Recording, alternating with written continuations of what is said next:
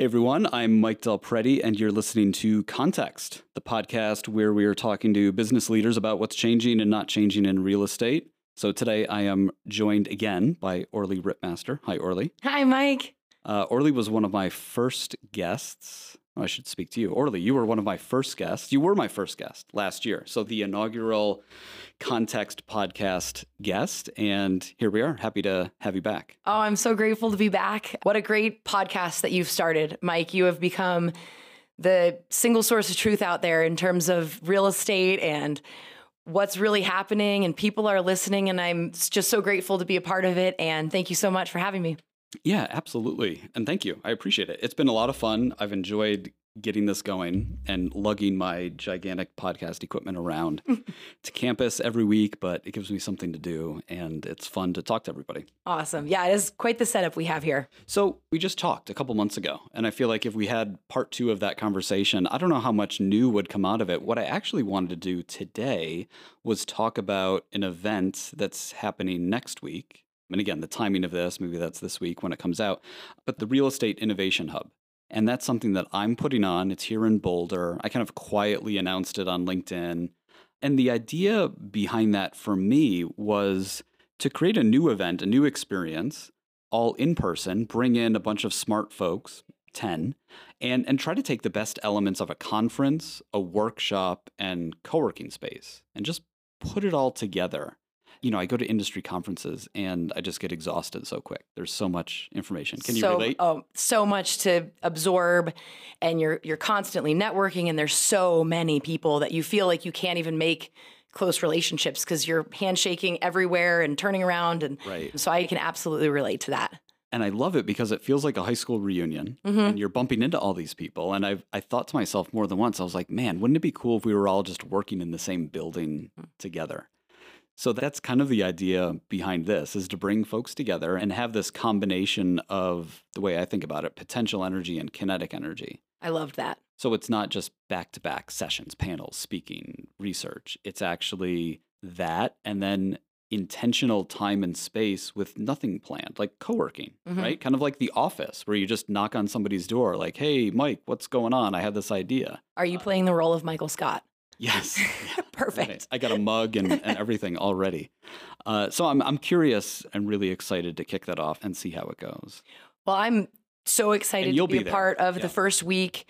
And I'm sure that there was a wait list. And I think that once people heard about your innovation hub, there was probably an influx of applications to join. And I can't wait to be a part of the colleagues that I'm going to meet.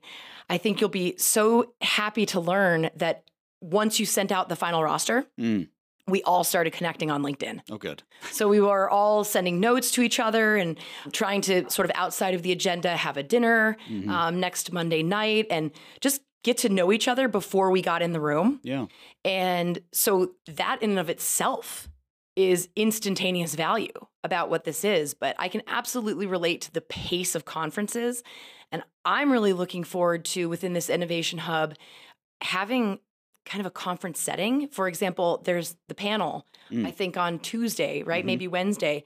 And there's a few of us talking to a few other people. Right. And right. yes, it's a panel similar to like what you would have at a conference, but it's really intimate. Mm. And the questions that are going to come are going to be not people that listened to the headline right. but people that listened to you know the meat of the story and and want to dig in deeper. And i'm really excited for that free thinking environment alongside my real estate colleagues across the nation where we don't have 45 minutes with the ticker on the bottom of the screen telling us when our presentation's over but instead being able to take some ideas and put them on the open road. Yeah no, that's a really good point.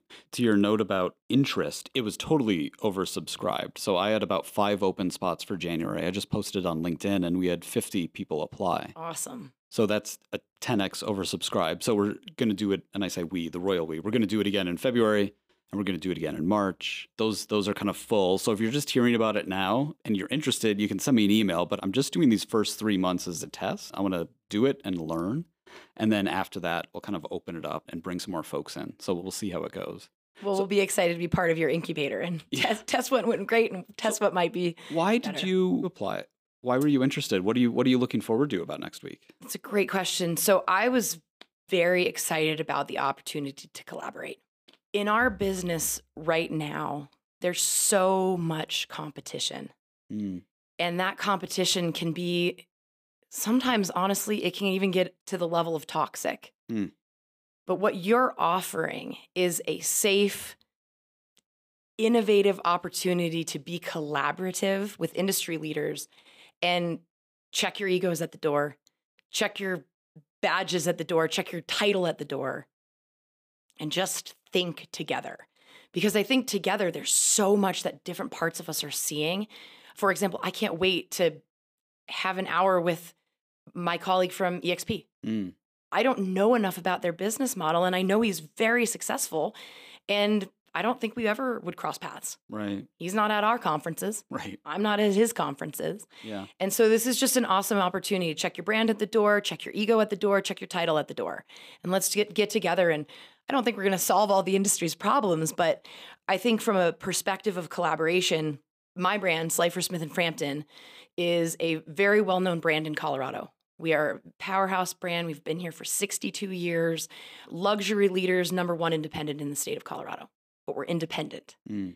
And independence in so many ways is our competitive advantage because it's this unencumbered agility and unencumbered freedom to kind of do what we need for our markets, for our clients, for our solutions, and for our staff.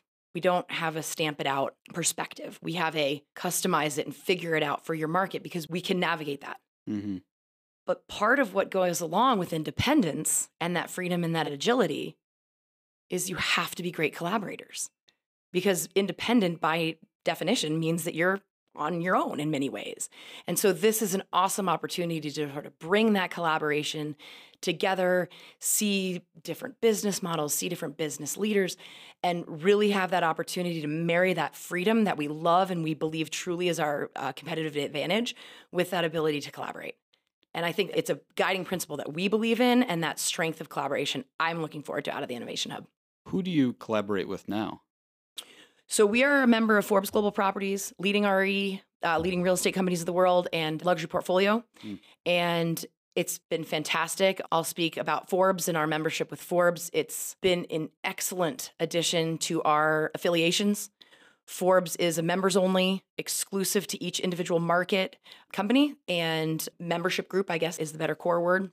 Across the globe, we've got 17,000 vetted Forbes Global Properties agents, and that's an incredible amount of power that's driven by members only, invitation only, top tier in their market agents. So having that network is a huge part of our collaboration, but that's globally we work to train our agents just as anyone would, that even in your local marketplace, it's the collaboration with brokers across the aisle. Just because they work at a different brand, just because they don't have your flag, obviously you'd love to do, you know, things with your office mate or whatnot, but that piece of collaboration is so important alongside our independence. It's that it's that flexibility. So yes, we're independent, but we have to have those great relationships. You've got to know the leading brokers in your town You've got to know, you know, who's doing what and have really strong relationships built. Hmm. So for the hub next week, are there any particular business opportunities or challenges you have in mind that you're looking to unpack? I'm really looking to hear if what we're seeing in our market is similar. We're feeling a bit of a thaw. We went, you and I were talking about this before we hit record, but we all know that 2023 there was a reluctance to accept the interest rate environment, right? Mm-hmm. And what you and I were talking about was how that reluctance, we focused in many ways, we focused on the buyer. And that was the reluctance of the buyer to accept that interest rate environment. And I want to come back to that in a second, but there was also a reluctance of the seller to accept that interest rate environment because they didn't want their house to sit on the market for 6 months. They didn't want to have to clean up every third week when there was a, you know, intermittent showing. Mm-hmm. So as we're starting to see this thaw, is it coming from sellers first, which is going to help clear up that inventory that we've really been needing, that the market's been craving? And I would love to see, because I know we've got people coming in from all over the nation. if they're finding that too. My sense is that they are, but I'd love to hear it more data based mm-hmm. and not necessarily as anecdotally. Mm. But I wanted to come back to this idea of the word I chose, which was accepting the interest rate environment. I chose that advisedly because it's not necessarily the rate itself that people were reluctant towards, it was the environment. And a lot of that, as I speak to you and a lot of the real estate world out there, in many ways, it was our fault, hmm. right? We've got so many things now that we can tell our sphere and we can tell the world, and we've got social media and newsletters and all these blasts. And of course, when the world was great in 2020 and 2021, we were, po- how's the market? It's amazing. Come on out. How's the market? It's amazing. You have to kind of pull that filament through towards how's the market? Oh, it's down. Mm. And you have to keep posting that mm-hmm. because your followers are waiting for that. And that in and of itself becomes an echo chamber of who's doing what and saying what. And all of a sudden, you know, back in the last recession, there probably wasn't as much of that. And now you're hearing it from everyone. And oh, I better slow down. Right. Oh, I better think twice because I saw 16 people post that the market was down 16%. And um, I do think that that is something that probably institutionally as an industry, we can maybe do a little bit of a better job with. The name of this podcast is Context. Mm. Let's give real context to our clients about what the market really is like. That's sort of in their local market and making sure they're having those conversations because people need real context. Right. No, that makes a lot of sense. What about in your business? What about operationally? Is there anything operationally you're looking to kind of unpack or get help on from any of these other folks? Because some of them will be in similar shoes as yours. Sure. Operationally, I'd love to understand how folks are working with that intersection between tech and humanity, hmm. how they're helping that cross section of realtors who I believe really sit at the industry's helm right now, who want to be great at both. We talked last time when I was here about um, the archetypes. Mm-hmm. And there's eight archetypes that, well, that I believe in yeah. um, or have been figuring out. But across each one of those, there's a group, an archetype that will not touch a CRM right? They will not touch. Of course, on one of your podcasts, I, I think it was Robert Reffkin, I really liked his analogy towards um, that your cell phone's a CRM. Mm, yeah. Right? That you're writing letters in a way a CRM. Like all of it is a CRM because it's all customer relationship management. But there are a subset of brokers who are not agents, we call them brokers in Colorado, that will not touch a CRM. And that's okay. Right. In fact, it's great.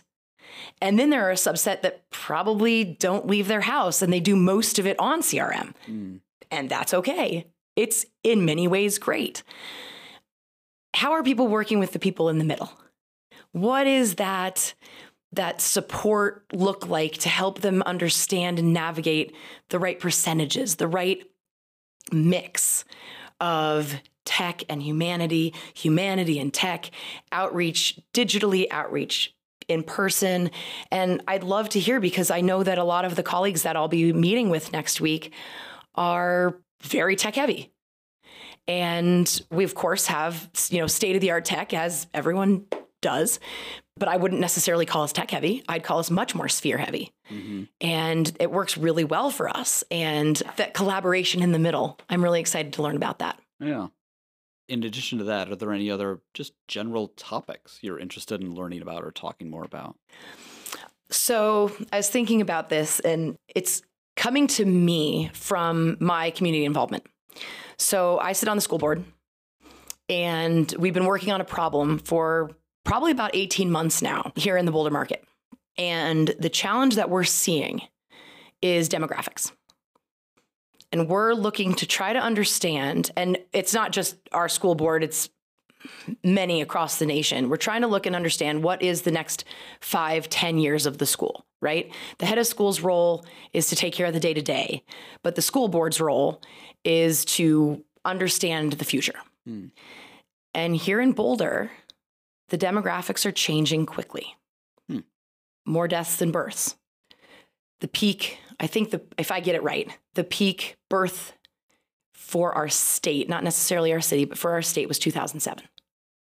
So those kids are not elementary aged kiddos anymore. Mm-hmm. They're heading off to college. Mm. In fact, interesting fact that I picked up the other day 25% of our college age kids are going to go out of state. Really? Because out of state schools are giving, in many ways, more scholarships. Really? To Colorado kids, right? Mm. There is so much demographics and demography. There is so much competition for the best and the brightest. There's so much competition for people, for jobs. And what we're seeing in Colorado and what we're seeing in Boulder is that there's less and less kiddos. And we're talking about that at the school board. And then I'm like, wait a minute this applies so succinctly to my business. Mm-hmm. And I'd love to get a conversation started next week about that. Because if, you know, Florida has a very different demographic setup, New York has a very different demographic setup, California, migration, net migration, births, deaths, all of that fundamentally underlies our industry. Yeah. How, how does it impact your business?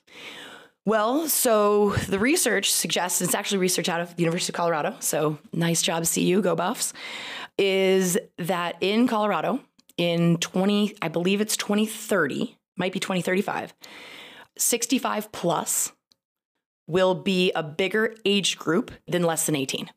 Hmm. Wow.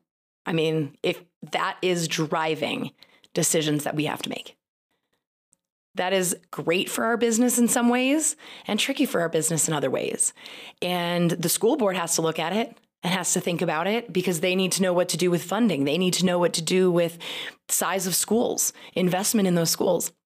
And we need to look at it in terms of what is the type of realtor that we want to bring on? Who is the sphere? Who is talking to the main demographics of our town, mm. main demographics of our state? So we're keeping an eye on it, and I and I really look forward to um, chatting with some of my colleagues next week about that because I think it's you know you involve yourself in the community, and you pick up these things that say, oh wait, let's let's focus on that because it is a big topic and there's a lot of changes going on in our country and in our micro locations and our macro locations. Yeah, no, that's fascinating. Hmm. So, another way that I think about the hub, another angle is kind of giving and taking, right? If you're sharing information or if you're just sitting back and absorbing information. Typical conference, most attendees are taking information. Mm-hmm. Most people up on stage are giving information. It's very one way. How do you think about that for yourself? Are you give? Are you take? Are you a little bit of both? I hope to be a little bit of both. I hope that we're all kind of a mixture and a little bit of both. I guess the age old saying is you can't learn while you're talking. Hmm. so I think everyone in the room is going to bring so much unique energy. And at some points, there might be someone who's an absolute expert. And let's sit back and listen because they're the expert. And there are other times it might be completely collaborative and roundtable. I know I'm on one of the panels, and that's going to be very exciting um, because that is a chance to kind of have a mini conference. And then I hope that I'm not on one of the panels. Yeah. And um, as a chance to learn from a mini conference and ask questions. But my sense is that the student body, so to speak, of the Innovation Hub will be quite inquisitive. Okay. So that curiosity, I'm excited to surround myself with that curiosity. If you could invite anyone to join us next week, dead or alive, Ooh. who would you invite? That's a great question. Okay.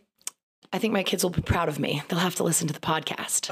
I would invite the goddess Athena. Hmm. So, the goddess Athena was uh, famous for being the goddess of war and strategy. It's what we're in. Mm. Like I said, competition can be fierce, sometimes to the level of toxic. And there was Athena's counterpart in war in Greek mythology was Ares. There's a lot of weird family dynamics about the Olympians and whatnot, and we don't have to get into that. But I think it was her brother. My kids will correct me, I'm sure. Okay. But Ares was the god of battle not strategy. Mm. And so he was sort of like this hot headed God that would go in and just kind of create disruption. Whereas Athena would go in with a strategy mm. and understand her competition and understand what was ahead of them and why they were doing it. So that's why I wouldn't invite Ares. because we've had enough of him. Mm-hmm. Get on out of here. Mm-hmm. And I'd invite Athena, and I think it would be really interesting. That's great. I love the answer. Thanks. So the focus on strategy. The focus on strategy, and it's still a battle. Yeah. I will not go as far as to say that like we're all going to walk out and be like, "Oh, we're all like happy and and everyone is on the same page." Like I think there's still going to be a level of competition. Right. It's a healthy market dynamic to have competition. But I'd love for that competition to start working in a way that's strategic and that there's room for everybody. What can you share about your strategy? It's been three or four months since we've chatted. The market's doing what the market does. Yeah, what's your strategy? It's a great question. So, I would say that our strategy, particularly here on the Front Range, for those of that don't know Colorado, the Front Range is basically Metro Denver. It's Boulder, Denver, Colorado Springs, Fort Collins, but it's it's where 85% of Colorado's population lives. And then we have our mountain markets, which are the best of the best markets, if I'm totally biased, mm. in the world, right? You got Vail and Breckenridge and Aspen and Steamboat, just beautiful places. For us, the focus on Forbes and media and earned media has been really, really a powerful push for us.